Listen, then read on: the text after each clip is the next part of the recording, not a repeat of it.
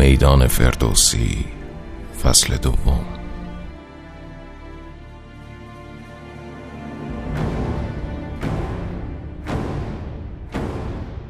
پادکستی برای معرفی و تشریح پنجاه اثر برتر در حوزه شاهنامه پژوهی.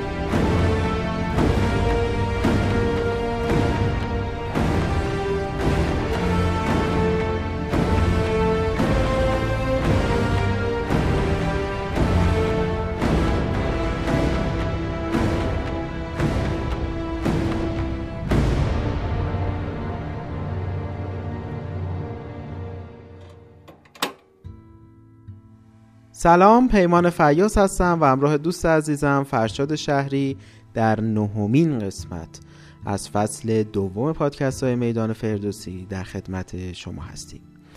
در این قسمت من باز هم می‌خوام یک کتاب دیگر از جناب استاد محمود امید سالار خدمت شما معرفی و تشریح کنم با عنوان 32 مقاله در نقد و تصحیح متون ادبی.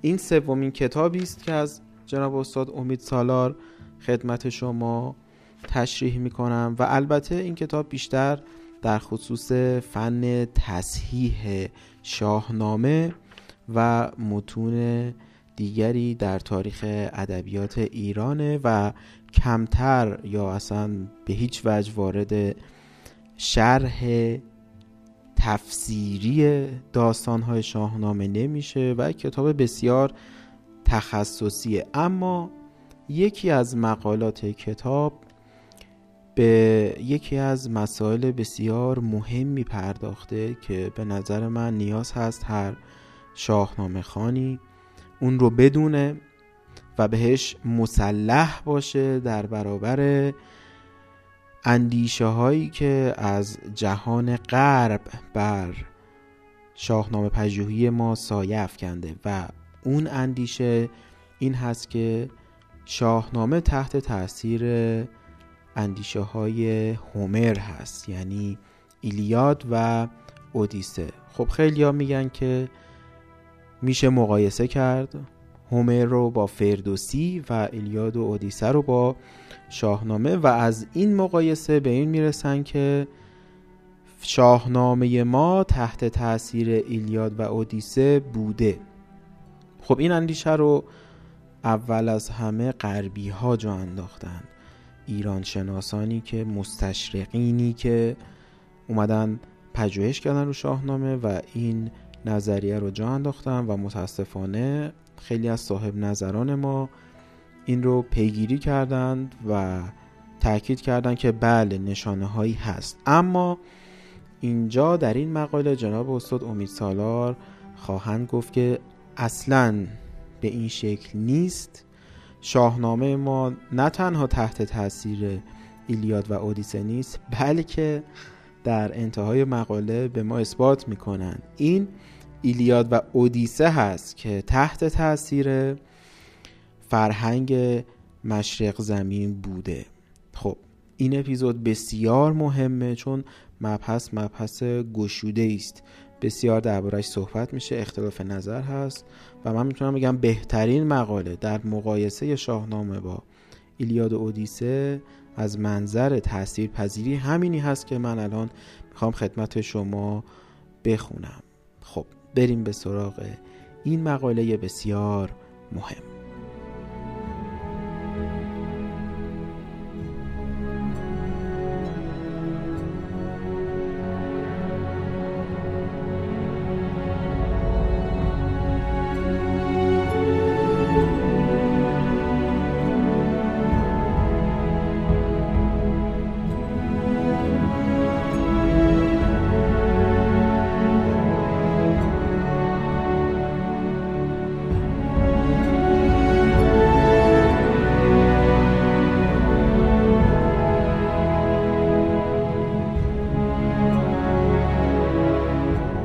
خب بریم به سراغ مقایسه فردوسی با هومر که البته جناب استاد با این مقایسه مخالفن و معتقدن که مستشرقینی که این باب مقایسه رو باز کردند از اساس از یک دیدگاه استعماری به فرهنگ مشرق زمین نگاه کردند و بابی رو گشودند که اگرچه که صاحب نظران داخلی و ایرانی هم در اون گام زدند و ذکر کردند شباهت هایی رو اما اونها هم متاسفانه در زمین همین مستشرقینی بازی کردند که با دید استعماری به شاهنامه ما نگاه کردند که جناب استاد در ادامه به تفصیل توضیح خواهند داد و حتی در پایان مقاله خواهند گفت که اتفاقا این ایلیاد و اودیسه است که از فرهنگ مشرق زمین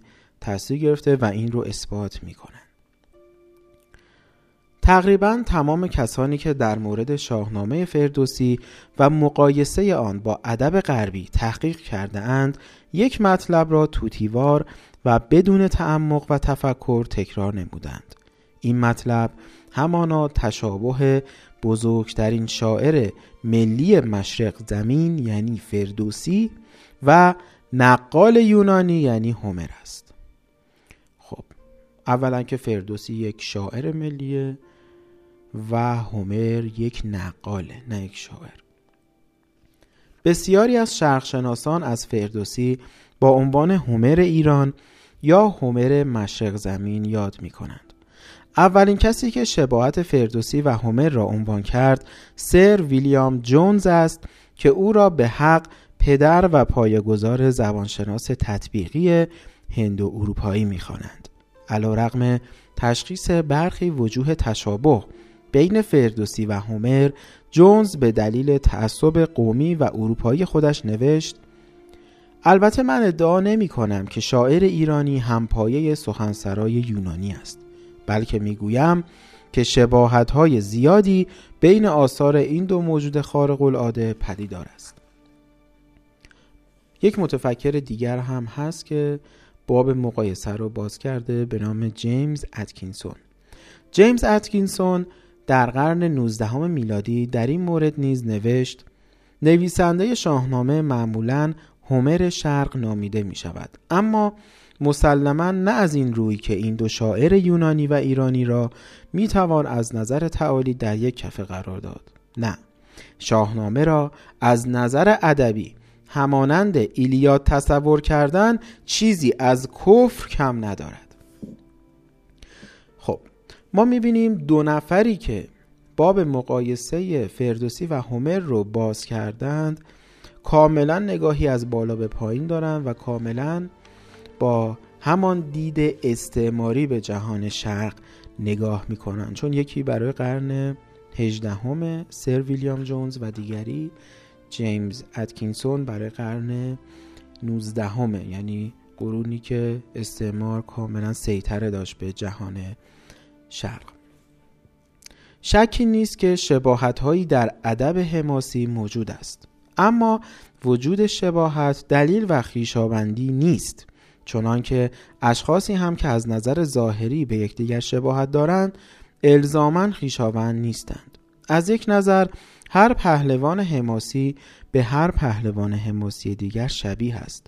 مثلا صفات نیرومندی تیزهوشی جوانمردی صاحب اسب یا سلاح مخصوصی بودن جنگیدن با موجودات خارق العاده از قبیل اجدها، دیو، قول و امثال زالک در زندگی تقریبا همه پهلوانان اینها کمابیش دیده می شود اما صرف موجود بودن چنین تشابهاتی دلیل رابطه ریشه میان حماسه مربوط به این پهلوانان نمی تواند بود. خب همه حماسه ها پهلوان داره و همه پهلوانان باید پهلوانی کنن. یعنی باید بجنگن. باید سلاح خاصی داشته باشن. باید با موجودات خارق العاده مثل دیو و اجدها بجنگن. این که اصلا دلیل بر شباهت نیست. اما بریم به سراغ یکی از شاهنامه پژوهان و ایران شناسان برجسته که جناب استاد مثال میارن از دکتر اسلامی ندوشن که ایشون هم همین مسیر مستشرقین رو رفتن. متاسفانه در این زمینه خاص. من مطالب جناب استاد امید سالار در خصوص دکتر اسلامی ندوشن رو برای شما می‌خونم.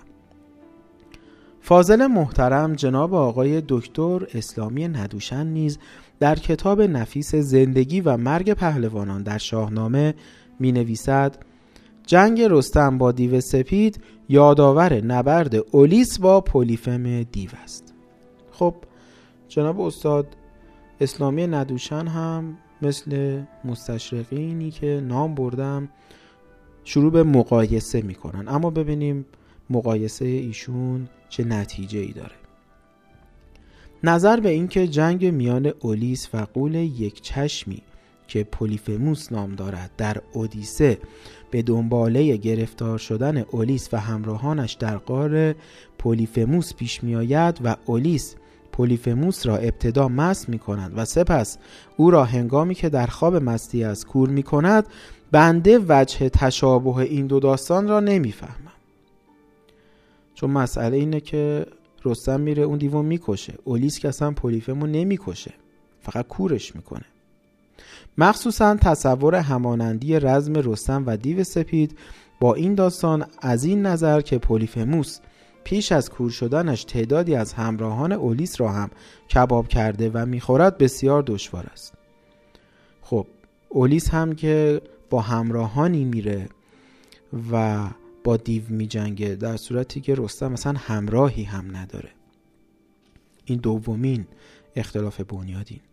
اساسی ترین موارد اختلاف بین این دو داستان این است که اولیس اصلا قول یک چشم را نمی کشد بلکه او را کور می کند و از فرصت استفاده کرده با همراهانش از قار او می گریزد. با وجود این بنده نمی‌دانم کجای نبرد رستم و دیو سپید با قضیه کور شدن پولیفموس به دست اودیسه می‌خواند.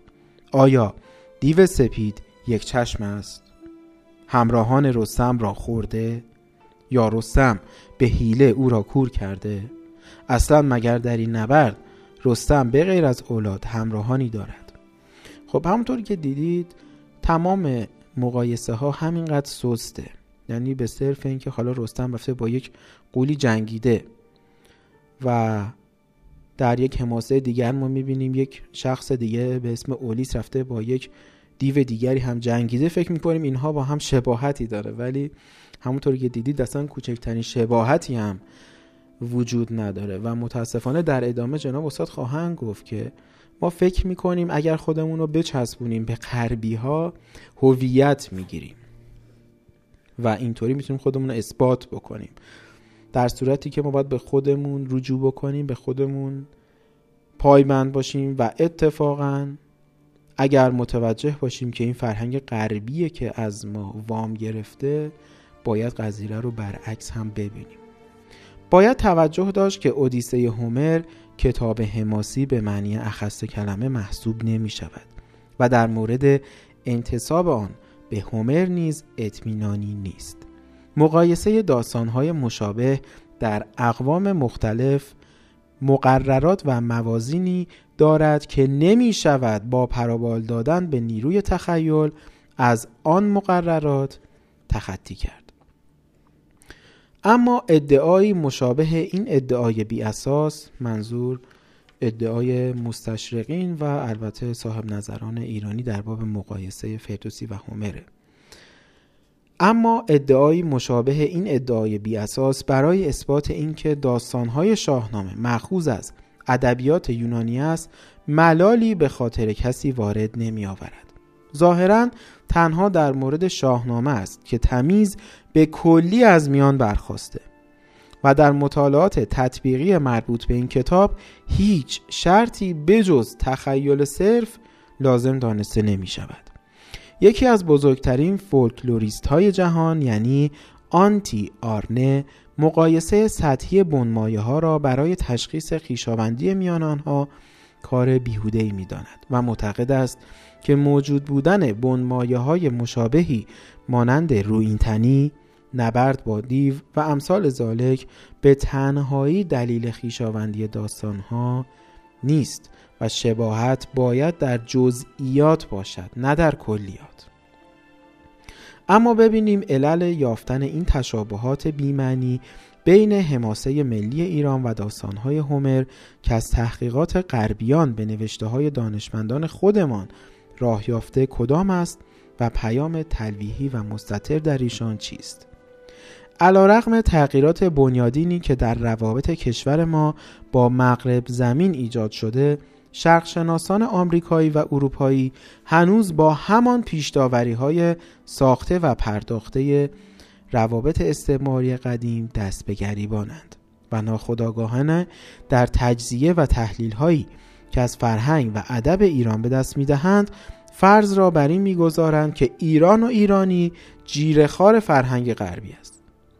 بنابراین هرگاه دو داستان یا دو بنمایه متشابه در روایات حماسی ایرانی و داستانهای یونانی بیابند همیشه حکایت ایرانی را مأخوذ از حکایت غربی میپندارند و توجیهات کودکانه هم در تایید نظر خودشان بیان می‌کنند. خب مسئله خیلی ساده است. غربی ها اول طبیعتا با حماسه خودشون مواجه میشن اونو می‌خونن و وقتی متوجه میشن که دنیای شرقی هم وجود داره و در اون دنیا جستجو می‌کنن متوجه میشن اونجا هم حماسه هست. و چون شباهت هایی می‌بینن اینطور نتیجه می‌گیرن که حتما از دنیای غرب که امروز هم پیشرفته تر از شرقه در دنیای باستان هم از غرب به شرق رفته. نکته مهمی که در این مورد باید مورد توجه قرار گیرد این است که در خیال پردازی های این شرق شناسان هومر و شعر او مظهر قومیت و فرهنگ و تمدن همه مغرب زمین فرض می شود کما اینکه شاهنامه فردوسی نیز صورت نمادین قومیت و فرهنگ و تمدن شرقی است. بنابراین فرضیه مخوض بودن روایات ایرانی از داستانهای هومر در واقع بیان نمادین اتکاع شرق به غرب و تایید آن پیشداوری های ذهنی است که ریشه در روابط استعماری دارد که روزگاری میان ایران و حکومت های امپریالیستی غربی حاکم بود. خب این مطلب بسیار مهمه. شاهنامه شده نماد تمدن مشرق زمین. ایلیاد و اودیسه شده نماد تمدن مغرب زمین. تقابل این دو در واقع تقابل دو تا تمدنه. تمدن شرق و غرب. و مشخص پیروزی ایلیاد و اودیسه بر شاهنامه پیامی جز پیروزی غرب بر شرق نداره. و به همین دلیل هم مستشرقین که البته زحمت هایی کشیدند اما در واقع برای اثبات برتری تمدن خودشون نسبت به تمدن شرقی کوشیدن تا ایلیاد و اودیسه رو برتر از شاهنامه نشون بدن و حتی بگن که اصلا حماسه اونها یعنی شاهنامه از ما وام گرفته.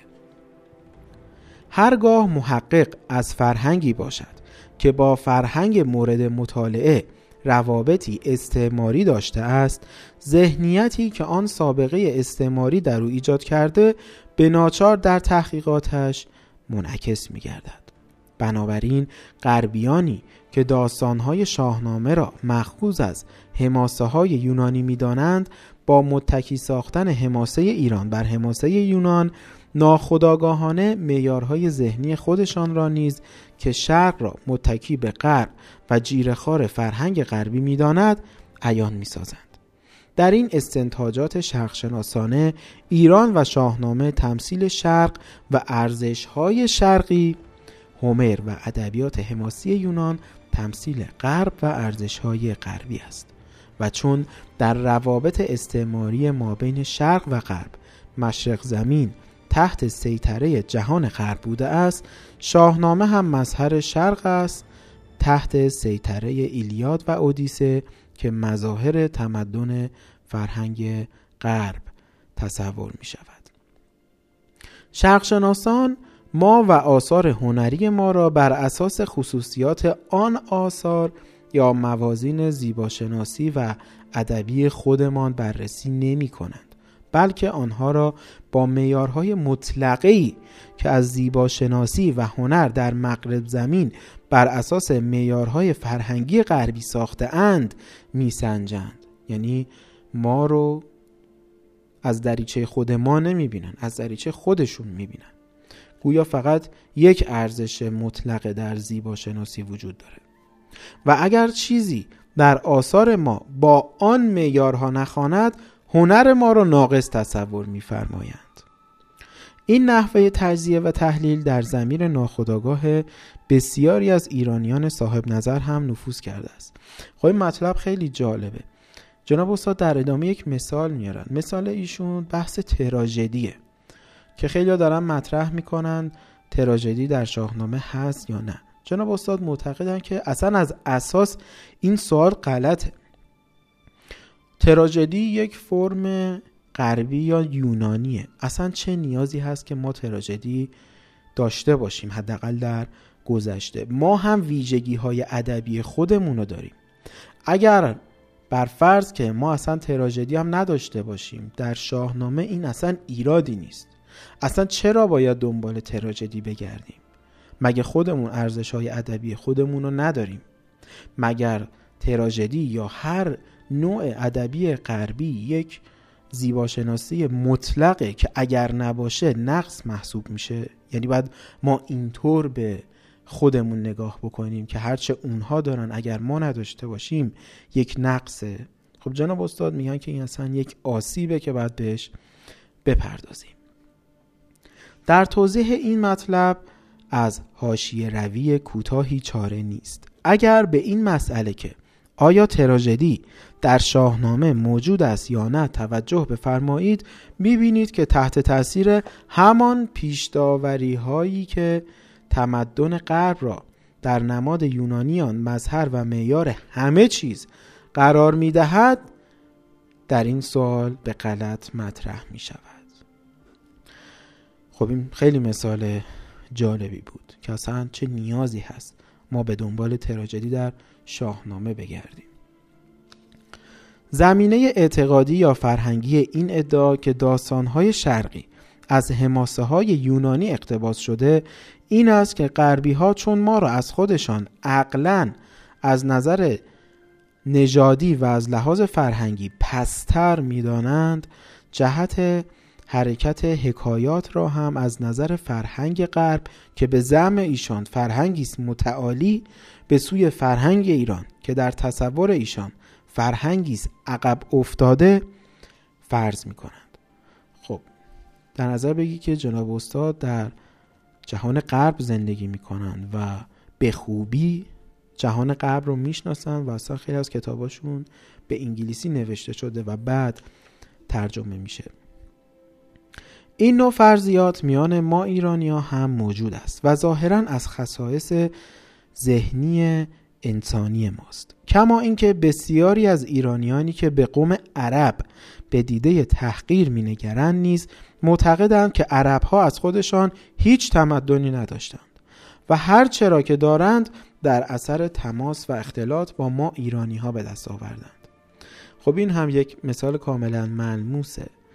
وقتی ما این گونه فکر می‌کنیم نسبت به نژاد دیگری یا جهان دیگری خب مشخصه که یک انسانی از یک جغرافیای دیگه ای میاد و او هم نسبت به ما همین احساس رو پیدا می‌کنه. باید توجه داشت که عقاید سخیف نجات پرستانه شمشیریست دولبه که از دو سو می‌برد.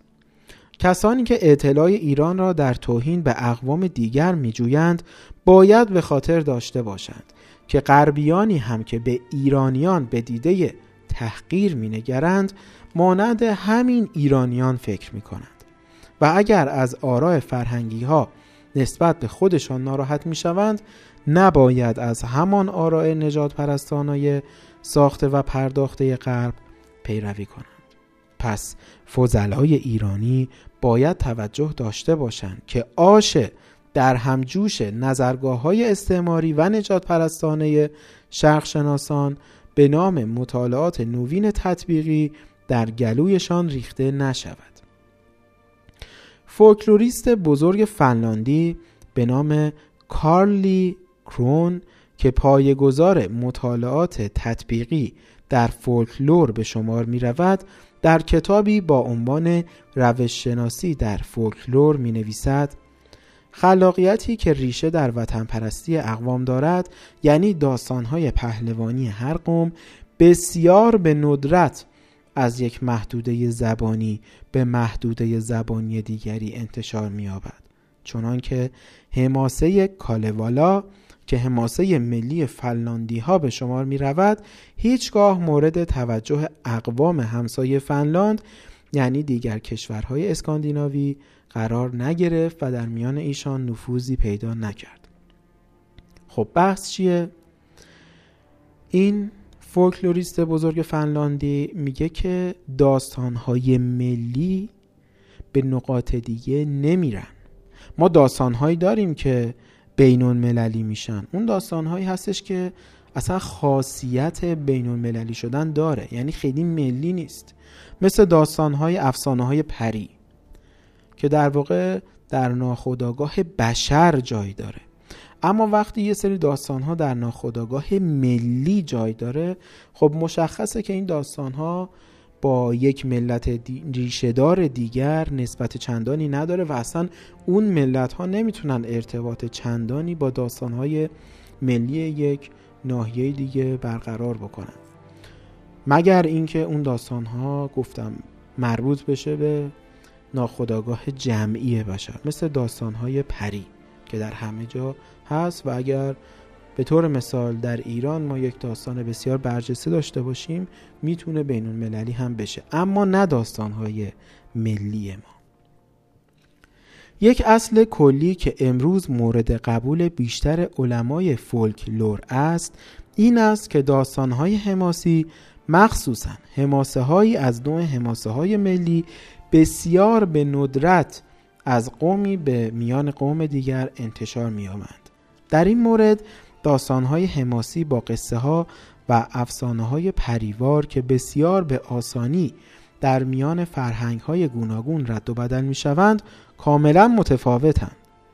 کوچکترین دلیلی در دست نیست که داستانهای ایلیاد در خود اروپا حتی به فولکلور اروپایی وارد شده باشد تا چه رسد به ادبیات داستانی اقوام غیر اروپایی. خب من اینو دوباره باید بخونم.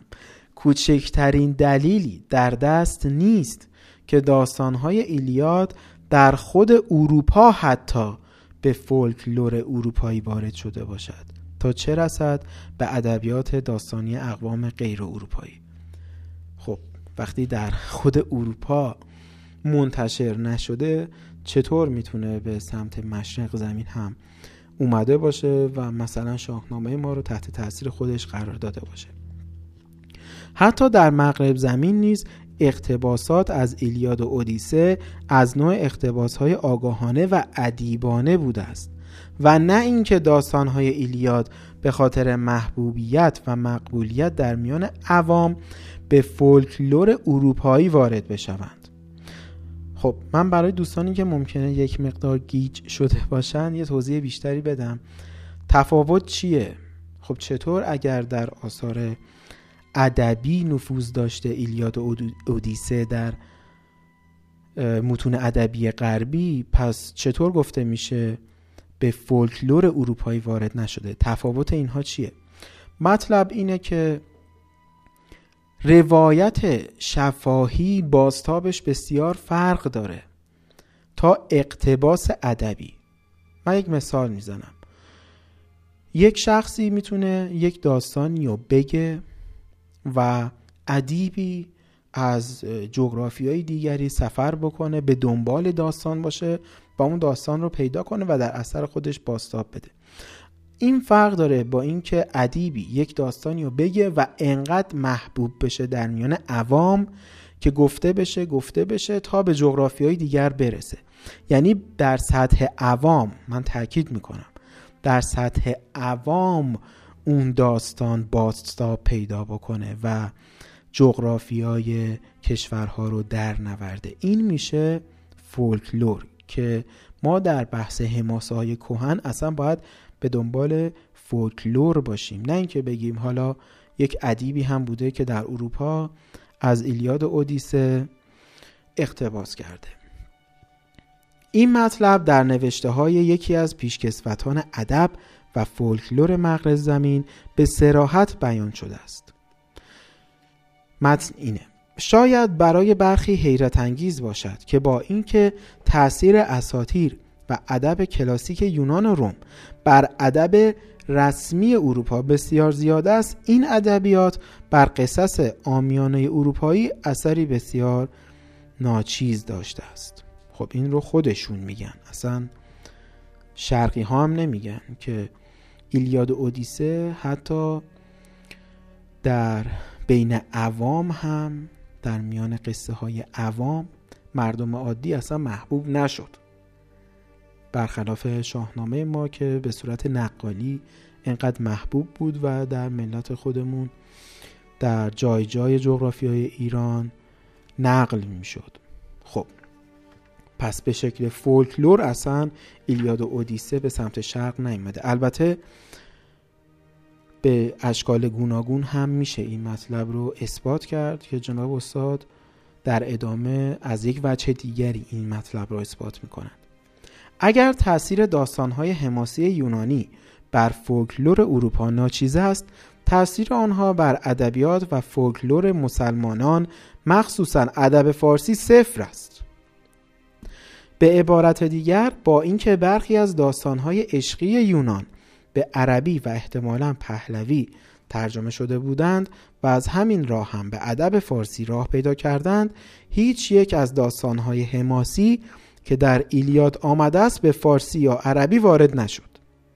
و اثری از آنها در آنچه از ادبیات پهلوی در دست هست نیز وجود ندارد. این نکته مخصوصا از این لحاظ که مسلمانان در ترجمه متون فلسفی و علمی یونانی فعالیت های زیادی داشتند و چنان که از کتاب الفهرست ابن ندیم پیداست. این کتاب بسیار مهمه. چون نشون میده این کتاب که چه کتاب هایی ترجمه شدن در دنیای باستان. چنان که از الفهرست ابن ندیم پیداست نام هومر نیز بر ایشان ناآشنا نبود و این مطلب بسیار مهم است زیرا علا رقم ترجمه ها و آشناییشان با ادب یونانی دانشمندان مسلمان یا مترجمانی که برای مسلمانان کار می‌کردند هیچگاه به ترجمه ایلیاد و اودیسه هومر نپرداختند. به قول جورجی زیدان اعراب اصلا علاقه به اشعار طولانی حماسی و داستانی از قبیل شاهنامه یا ایلیاد نداشتند و چون این اشعاری در ادبیات عرب موجود نیست. خب توجه بکنید که اصلا ترجمه نشده که ما بخوایم از اون تاثیر هم بگیریم. هیچ نشانه ای نیست که چه به پهلوی و چه به عربی ترجمه شده باشه. خب از اینجا به بعد جناب استاد وارد یک مثال بسیار مهم میشن. یک سندی که غربی ها دارن برای اثبات اینکه شاهنامه تاثیر گرفته از ایلیاد مقایسه هلن و حجیره حجیر سردار ایرانی که در داستان رستم و سهراب توسط سهراب شکست می‌خوره بازداشت میشه به اسارت برده میشه و سهراب در جنگ علیه ایران از حجیر استفاده می‌کنه. تاکید غربی ها مخصوصا روی صحنه هست که سهراب حجیر رو بالای تپه می‌بره و بهش سپاه ایران رو نشون میده و میگه به من بگو درفش هر دودمان برای چه شخصی هست و می‌خواد از اطلاعات سپاه ایران استفاده کنه. این صحنه رو ما در آثار غربی و ایلیاد و اودیسه هم می‌بینیم و غربی ها اعتقاد دارن که این صحنه رو ما از اونا گرفتیم. در ادامه جناب استاد اثبات می‌کنن که اتفاقا این غربی ها هستن که این صحنه رو از مهاپارات های هندی برداشتن. در دسامبر 1846 میشه آذر ماه ما سال 1225 مقاله با عنوان تاثیر هومر در مشرق زمین با امضای ادوارد بایلز کوئل به چاپ رسید که بعدها به استادی زبان سانسکریت در دانشگاه کمبریج منصوب شد. خب این شخص مشخص خیلی شخص مهمیه.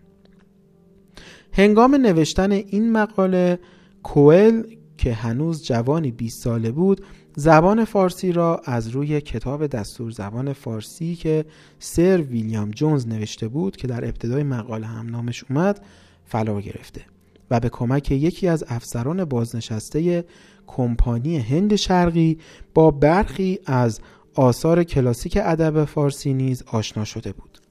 کوئل در مقاله تاثیر هومر در مشرق زمین به شباهت هایی که میان صحنه مکالمه سهراب و حجیر در شاهنامه با صحنه گفتگوی هلن و پریم پادشاه تروآ در ایلیاد یافته بود اشاره کرد و ادعا نمود که صحنه شاهنامه مأخوذ از ایلیاد هومر است.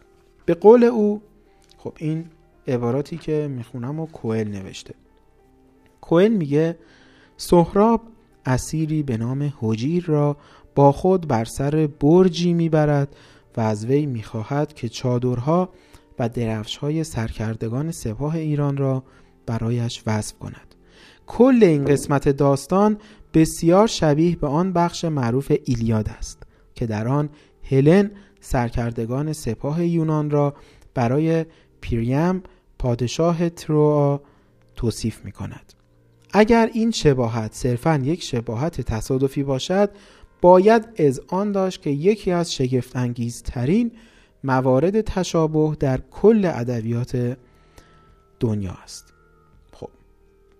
حالا می‌رسیم به جناب استاد امید سالار. جناب استاد میگن نشان خواهیم داد. نه تنها ایرانیان این صحنه را از ادب غرب به وام نگرفته اند بلکه به اقرب احتمالات این صحنه از داستانهای شرقی به ادب مغرب زمین رخنه کرده است. یعنی کاملا برعکسه. یعنی مهمترین سندی که شما دارید. تا اثبات بکنید که ما تحصیل گرفتیم از شما دقیقا به عکسش خواهد رسید. این دو صحنه به زم شرقشناسان محترم با هم شباهت های اساسی دارند که فرضیه اقتباس فردوسی را از ایلیاد هومر ثابت می نماید. موارد تشابه دو صحنه از این قرارند. یک حجیر مانند هلن بیگانه است در اردوگاه دشمن. دو همانطور که هلن و پریم از بالای برجی به سپاه یونان نگاه می کنند سهراب و حجیر نیز از فراز برز بالا و یا تند بالایی به سپاه ایران می نگرند. اما شرقشناسان محترم عبارات برز بالا یا تند بالا را که در نسخه های شاهنامه آمده اند گشته برج بالا می دانند. به عبارت دیگر با اینکه نسخ شاهنامه در این داستان اصلا واژه برج را ذکر نکرده اند مستشرق محترم به قیاس با صحنه موجود در ایلیاد حد زدند که ضبط همه نسخه ها در این موضع غلط است و برز بالا و تند بالا در این دستنویس ها گشته برج بالا است 3. دیگر از موارد تشابه تشابه گودرز با آژاکس یونانی در حماقت تشابه توس و اولیس در تیزهوشی و برخی دیگر از این گونه تشابهات میان پهلوانان ایران و یونان است خب می‌بینید که چقدر اتفاقا ناآشنا هستند با شاهنامه. در ادامه همه این موارد نقد میشن. جناب استاد می نویسند حالا ما کاری نداریم که هلن زنی است که به میل خودش از خانه شوهرش فرار کرده و به همراه مشوقش به بلاد تروا آمده و در آنجا در کمال ناز و نعمت زندگی می کند در حالی که حجیر مردی است بزن بهادر و قلعهدار که در جنگ تن به تن به دست سهراب اسیر شده و سهراب او را دست بسته و در بند و در زنجیر به اردوگاه خود کشانده و اسیر کرده است. به این هم کاری نداریم که اهل تروآ آنقدر خاطر هلن را می‌خواهند که راضیند که ده سال با سپاه یونان بجنگند و خودشان و زن و بچه و ولایتشان را در معرض تلف و اسارت قرار دهند. ولی این بیگانه عزیزی را که در میان خود پذیرفتهاند از دست ندهند. در حالی که سهراب با حجیر در نهایت خفت و خاری رفتار می کند و او را مورد توهین و تحقیر قرار داده و می‌گوید بدبخت پدرت کجا چون تو را خواند باید پسر؟ بدین زور و این دانش و این هنر. خب جناب استاد گفتن که اصلا دو تا اختلاف بنیادین هست که حالا ما با اینا کاری نداریم. بریم به سراغ شباهت هایی که اصلا خودتون دارید میگید. به طریق اولا ما به برخی دیگر از تعبیرات شرقشناسان محترم که گودرز را در شاهنامه مانند آژاکس در ایلیاد نمودار حماقت و توس را مانند اودیسه مظهر تیزهوشی و درایت میشمارند هم ایرادی نمی‌گیریم. و کاری به این نداریم که در شاهنامه معمولا این گودرز است که به درایت و عقل معروفیت دارد و توس است که سپهدار دیوان خوانده می شود و مظهر حماقت و تندخویی به شمار می رود خب این هم خیلی جالبه. اصلا شخصیت ها رو درست نمی‌شناسن. گودرز و نماد حماقت می‌دونن و توس رو نماد تیزهوشی در صورتی که برعکسه. این گودرزه که نماد تیزهوشیه و توسه که نماد حماقته. اما استاد میگن که بازم با این ما کاری نداریم. بریم به سراغ بقیه چیزایی که شما گفتید. اما مستشرق محترم ادعا می کند تشابهات بین این دو صحنه نشان می دهد که فردوسی آگاهانه مکالمه هلن و پریم را از ایلیاد هومر عکس کرده و آن را به عنوان یک الگوی ادبی به کار برده است. اما چون عالم محترم آگاه است که فردوسی زبان یونانی نمی‌دانسته برای رفع این اشکال احتمال می دهد که روایت ایلیاد از طریق ترجمه سوریانی آن کتاب که به قلم یکی از منجمان خلیفه مهدی عباسی به نام تئوفیلوس اودسایی صورت گرفته بوده به ادب ایران وارد شده است. خب جناب استاد همین رو هم نقد می‌کنن و میگن که اولا حتی با فرض موجود بودن چنین ترجمه ای و به فرضی که این ترجمه به خراسان رسیده و در دسترس فردوسی قرار گرفته باشد باز اشکال زبان باقی میماند. زیرا تا آنجا که می‌دانیم فردوسی زبان سوریانی نمی‌دانسته که بتواند از ترجمه سوریانی ایلیاد استفاده کند.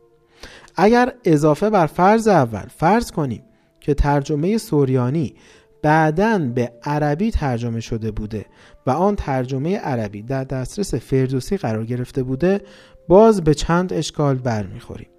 یکی اینکه در آن زمان مترجمانی بودند که مستقیما از یونانی به عربی ترجمه می کردند.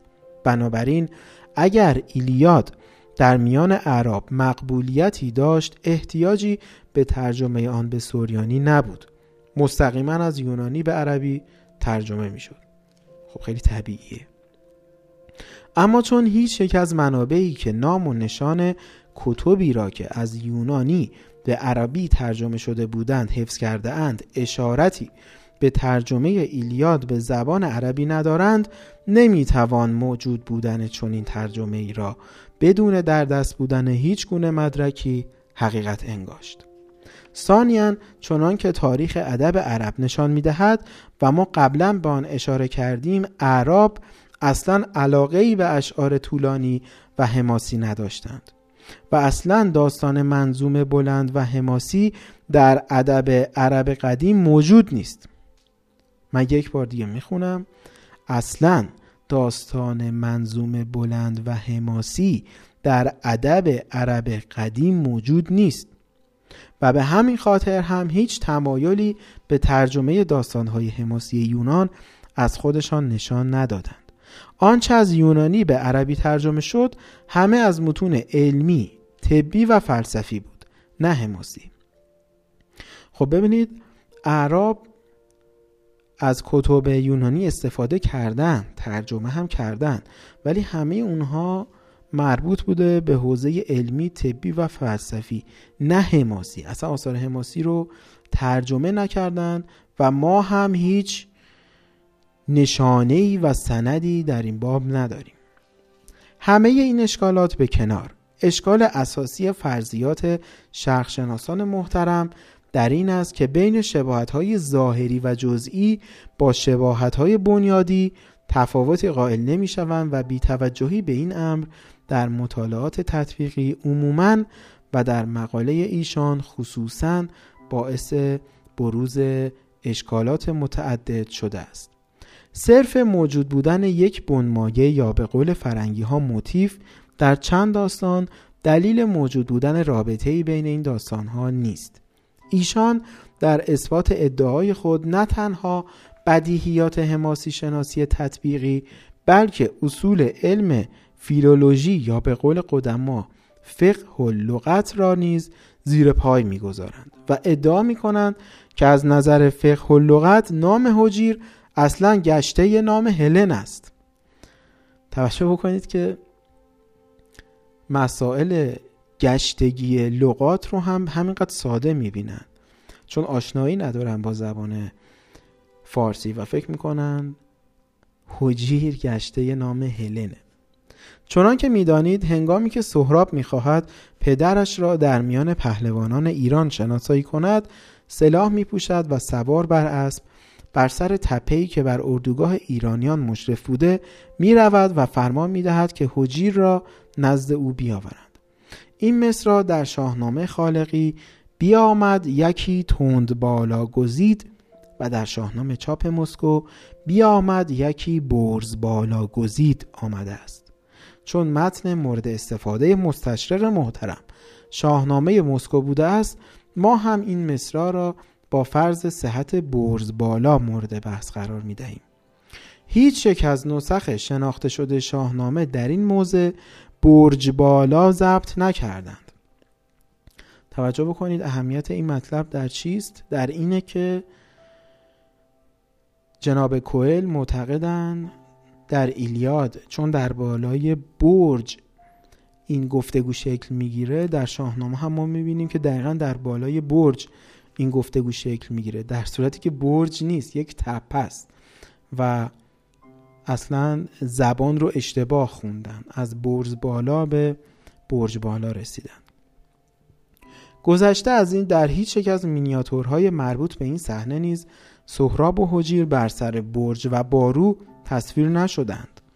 علیرغم این واقعیات مستشق محترم که خود را ملزم می‌داند که صحنه شاهنامه را از ایلیاد هومر مخوز بداند در باب این بیت نوشته است در ایلیاد هومر هلن و پریم بر سر یک برج می روند اما در شاهنامه سهراب و حجیر بر محل مرتفعی ظاهرا بر باروی دز سپید صعود می کنند که از آنجا سپاه دشمن هویداست.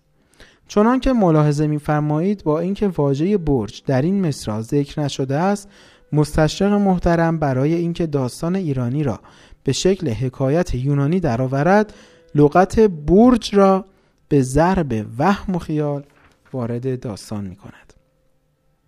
به عبارت دیگر در ذهنیت غربی آنچه شرقی است باید به اقتباس و تقلید از آنچه غربی است ساخته شده باشد و شرق که صورت نمادین آن در اینجا فردوسی و شاهنامه اوست باید جیرخار و مقلد غرب که در صورت نمادین هومر و ایلیاد ظهور می کند باشد.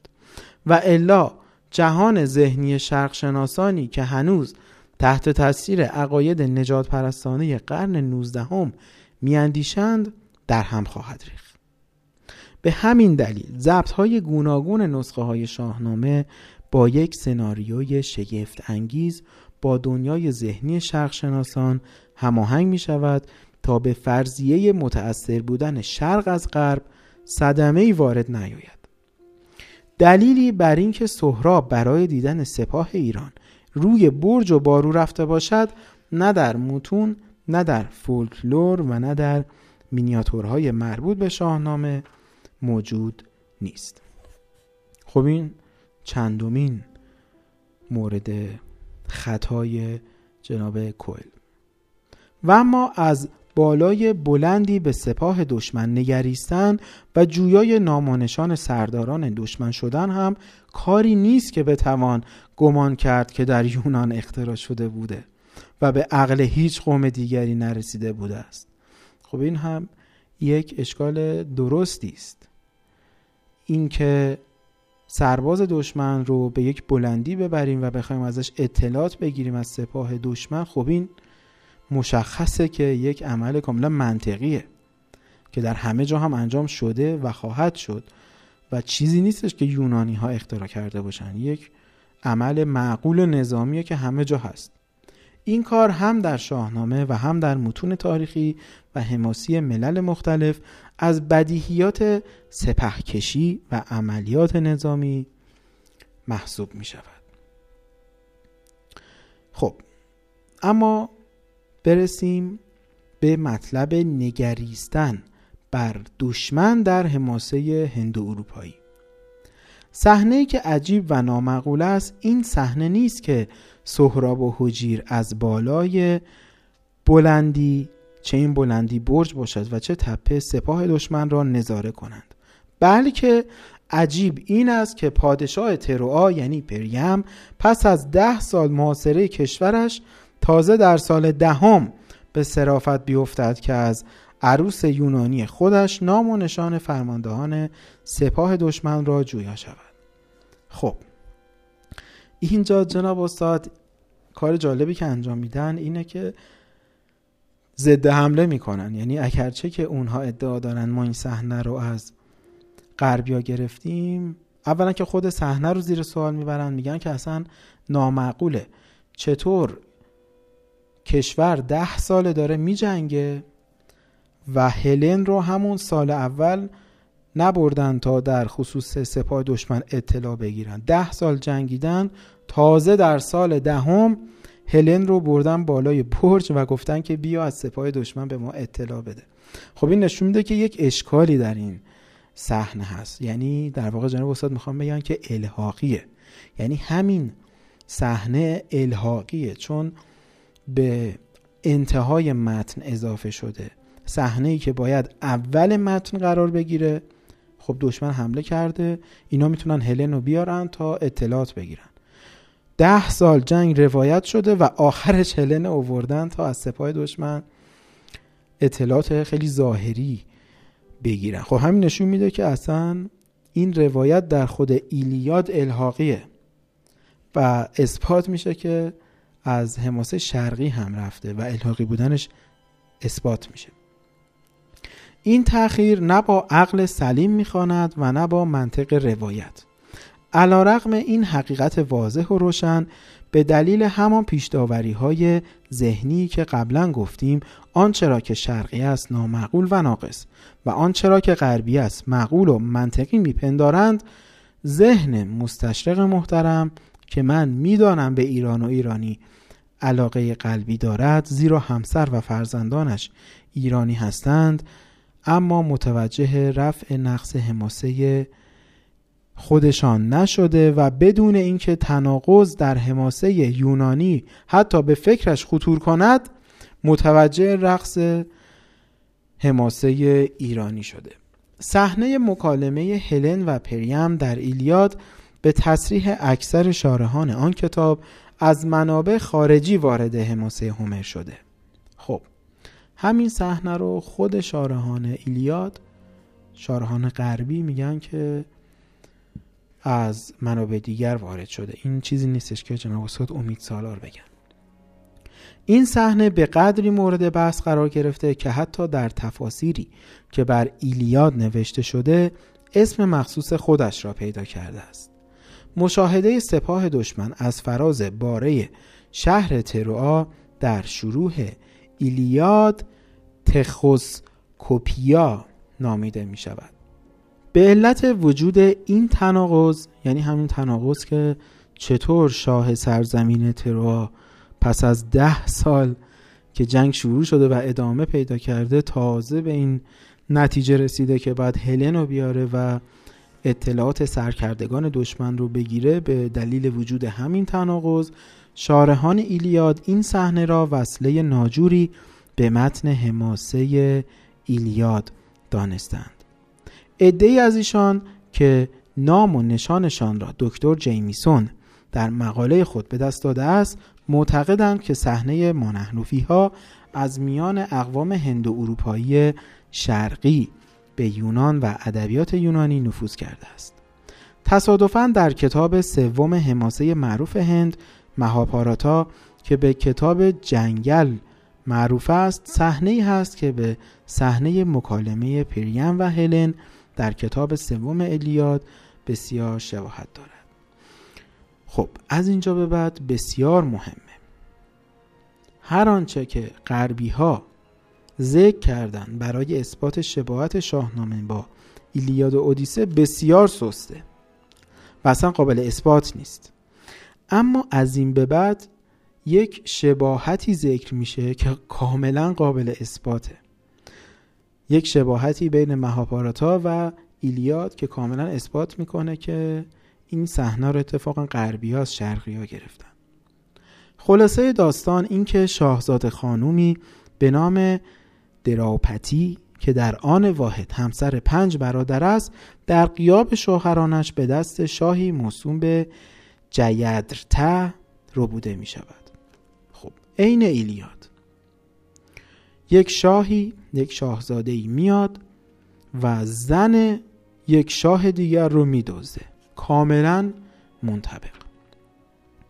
وقتی که شوهران او از روبوده شدن او خبردار می‌شوند خشمگین بر عرابه های خود از پی سارق میتازند. خب این هم شباهت بعدی. همسر هلن هم وقتی می‌فهمه که شاهزاده ای اومده و زنش رو دزدیده به سراغ زنش میره و یک جنگی در می‌گیره.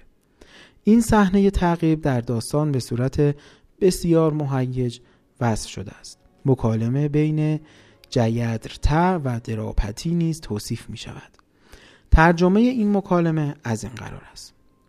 جیدرته میگه اینک پنج گردونه دار که بدین سوی میتازند. گمان می‌کنم که ایشان شوهران تو اند ای دراپتی تو که ایشان را می‌شناسی ای دارنده گیسوان درخشان. هر یک از ایشان را که بر گردونه خیش ایستاده است از بهر من صفت کن. دراپتی هم میگه هان این همه را به کسی می‌گویم که به زودی کشته خواهد شد. خب کاملا منطبقه. یعنی اگر در ایلیاد می‌بینیم که پریم هلنو میاره و ازش می‌خواد که سپاه دشمن رو براش وصف بکنه اینجا هم جیدرته میاد و دراپتی رو میاره تا سپاه دشمن رو براش وصف کنه. پس از این هشدار دراپتی یک یک شوهرانش را برای جیدرته وصف می کند خب باز مثل هلن. در دنباله داستان شوهران دراپتی به سپاه جیدرته حمله میورند و پس از جنگ خونینی ایشان را تارومار و جیدرته را اسیر می کنند بنمایه دزدیده شدن زنی که روبوده شدن او باعث جنگ خونینی می شود در حماسه دیگر هندی یعنی رامایانا هم زن داستان دزدیده شدن سیتا همسر راما به دست پادشاه سیلان که راونه نام دارد آمده است. خب توجه بکنید که اصلا مطلب فقط این نیست که شباهتی هست بین این روایت مهاپاراتا با ایلیاد. مطلب مهم اینه که اصلا اساس ایلیاد بر این ایده سواره که شاهزاده ای میاد و زن شاهی رو میدزده و جنگی در می‌گیره. یعنی اصلا اساس ایلیاد یک روایتی است که از شرق اومده. فقط نباید انقدر سطحی و جزئی ببینیم و بگیم که خب حالا یک صحنه ای بوده که از شرق به غرب رفته. نه اساس ایده ایلیاد از شرق به غرب رفته. بنمایه دزدیده شدن زنی که روبوده شدن او باعث جنگ خونینی می شود در حماسه دیگر هندی یعنی در رامایانا هم ضمن داستان دزدیده شدن سیتا همسر راما به دست پادشاه سیلان که راونه نام دارد آمده است. در این داستان سپاه راما قصر راونه را محاصره کردند و راونه از فراز برج و باروی قصر سپاه دشمن را مینگرد و از یکی از جاسوسانش به نام سارنه می‌پرسد. خب من الان عین متن روایت می‌کنم. راونه میگه نیرومندترین و نامآورترین میمونهای سپاه راما کدام است؟ چه کسی است آنکه همواره در گیر و دار نبرد است و از دیگران زورمندتر است؟ سپاه سالار راما سوگری سخن کدامین رایزن را ارج می نهد و کدامند سرکردگان سرهنگان سپاه؟ ارجمندترین آنان کی است؟ اینها را به من در به در بازگوی ای سارنه. بیشتر سروده های 26, 27 و 28 رامایانا اختصاص به توصیف سران و پهلوانان سپاه جنگی راما دارد. وصف نیرو و دلاوری های این پهلوانان چنان را خشمی می کند که زبان به دشنام به جاسوسانش می گشاید که چرا در وصف پهلوانی دشمن زیاده روی کردند. صحنه اتاب راونه با جاسوسش شبیه به صحنه شاهنامه است که در آن سهراب حجیر را برای زیاده رویش در وصف پهلوانی رستم سرزنش می کند و می‌گوید تو مردان جنگی کجا دیده ای که بانگ پی اسب نشنیده ای؟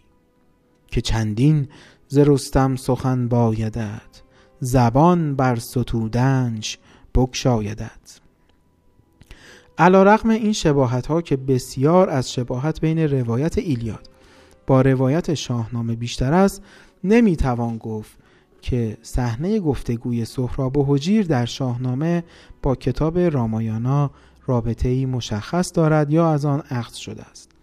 این گونه شباهت های تصادفی یا به قول قدما توارد در ادبیات عالم بسیار یافت می شود و دلیل اختباس محسوب نمی گردد.